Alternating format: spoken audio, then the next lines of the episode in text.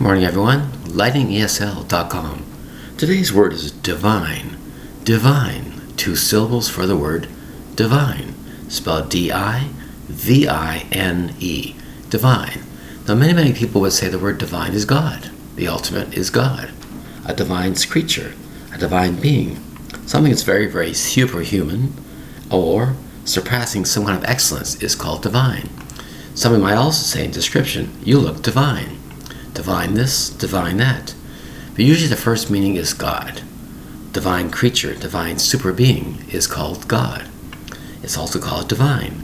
Divine being a description of what you see on a person. You're dressed divine. He is dressed divine. It might be divine to think of this, divine to think about that.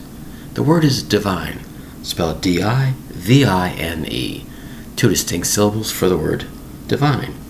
Thank you very much for your time. Bye bye.